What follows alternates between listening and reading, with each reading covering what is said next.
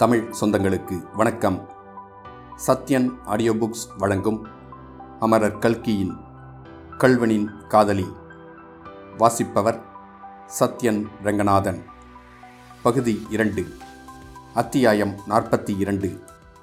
தண்டோரா. Rayavaram town police station பிரமாத அமர்க்கலப்பட்டு கொண்டிருந்தது.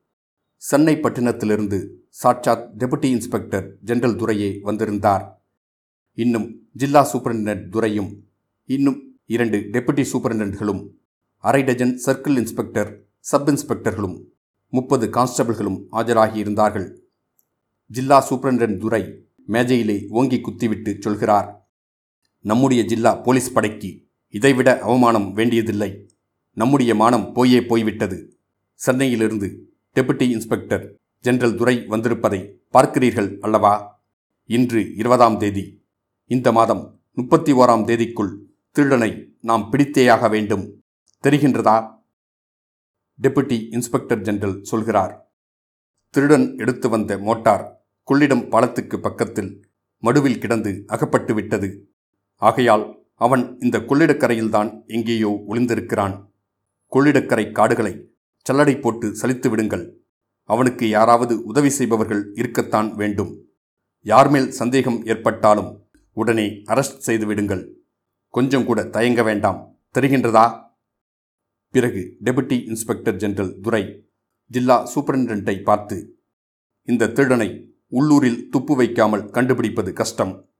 துப்புச் சொல்கிறவர்களுக்கு ஆயிரம் ரூபாய் சன்மானம் கொடுக்கப்படும் என்று தண்டோரா போடச் சொல்லுங்கள் என்றார். முத்தையன் கொள்ளிடக்கரைக்கு வந்து பத்து நாளைக்கு மேல் ஆகிவிட்டது. அன்று காலையில் கல்யாணி சமையல் செய்து கொண்டிருந்தாள். அவள் முகத்திலே குதூகலம் குடிகொண்டிருந்தது. சில சமயம் தனக்குத்தானே புன்னகை புரிந்து கொள்வாள். சில சமயம் தனக்குள்ளேயும் சில சமயம் வாய்விட்டும் பாட்டு பாடுவாள். முத்தையனுக்காக நாம் சமையல் செய்கிறோம் என்ற எண்ணமே அவளுக்கு அத்தகைய உற்சாகத்தையும் மகிழ்ச்சியும் அளித்தது. சமையல் செய்த பிறகு கொஞ்ச சாப்பாட்டை பக்குவமாய் பிசைந்து இலையில் கட்டி குடத்துக்குள் வைத்துக்கொண்டு அத்தையிடம் குளிக்கப் போகிறேன் என்று சொல்லிவிட்டு கல்யாணி ஆற்றுக்கு கிளம்புவது வழக்கம். அத்தைக்கு கண் பார்வை கொஞ்சம் மங்கல் அது இப்போது கல்யாணிக்கு ரொம்பவும் சௌகரியமாயிருந்தது. சில சமயம் ஆற்றங்கரைக்கு கிளம்பும்போது கல்யாணிக்கு சங்கடம் ஏற்பட்டுவிடும். அக்கம்பக்கம் வீடுகளில் யாராவது வந்து நாங்களும் உன்னுடன் குளிக்க வருகிறோம் என்பார்கள்.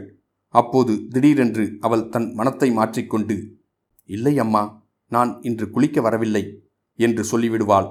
அப்புறம் மத்தியானத்திற்கு மேல் தனியாக போவாள்.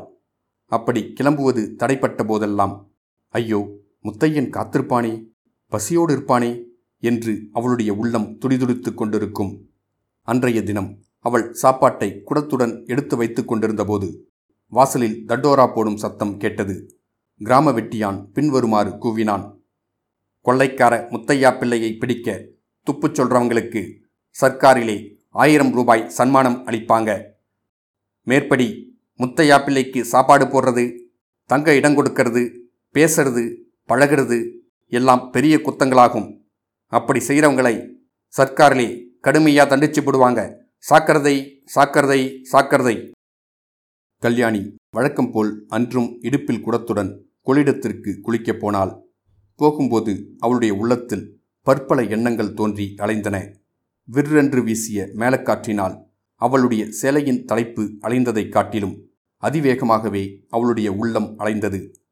எவ்வளவு எவ்வளவோ ஆபத்துகளுக்கு துணிந்து நாம் முத்தையனுக்கு உதவி செய்கிறோம் என்ற எண்ணம் அவளுக்கு எல்லையில்லாத பூரிப்பை அளித்தது. இந்த ஆபத்தெல்லாம் விலகி முத்தையனும் தானும் கப்பலேறிச் சென்று நிர்பயமாயும் சந்தோஷமாயும் வாழும் காலம் வருமா என்று எண்ணியபோது அவளுடைய இருதயம் பெரும் புயலில் அகப்பட்ட மரக்கலத்தைப் போல் கலங்கியது. ஆனால் எல்லாவற்றையும் விட அவளை அதிகமாய் கலங்கச் செய்து வந்த எண்ணம் வேறொன்றாகும்.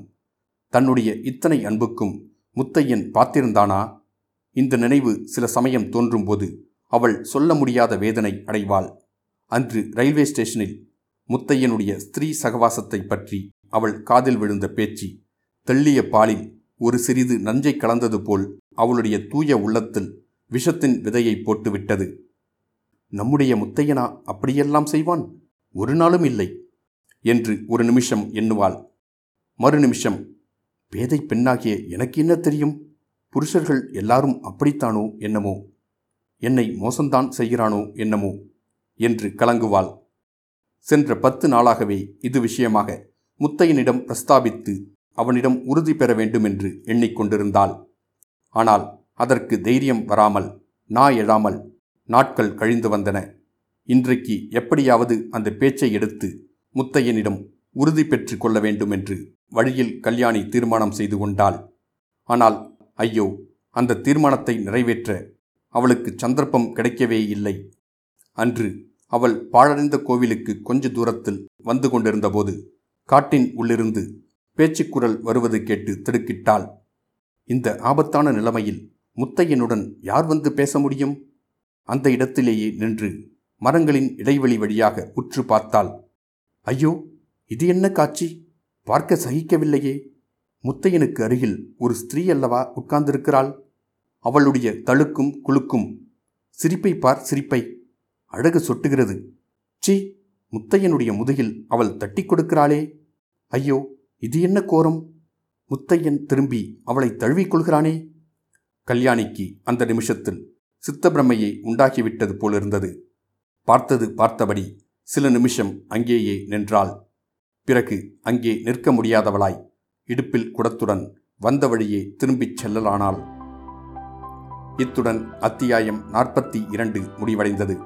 மீண்டும் அத்தியாயம் நாற்பத்தி மூன்றில் சந்திப்போம்.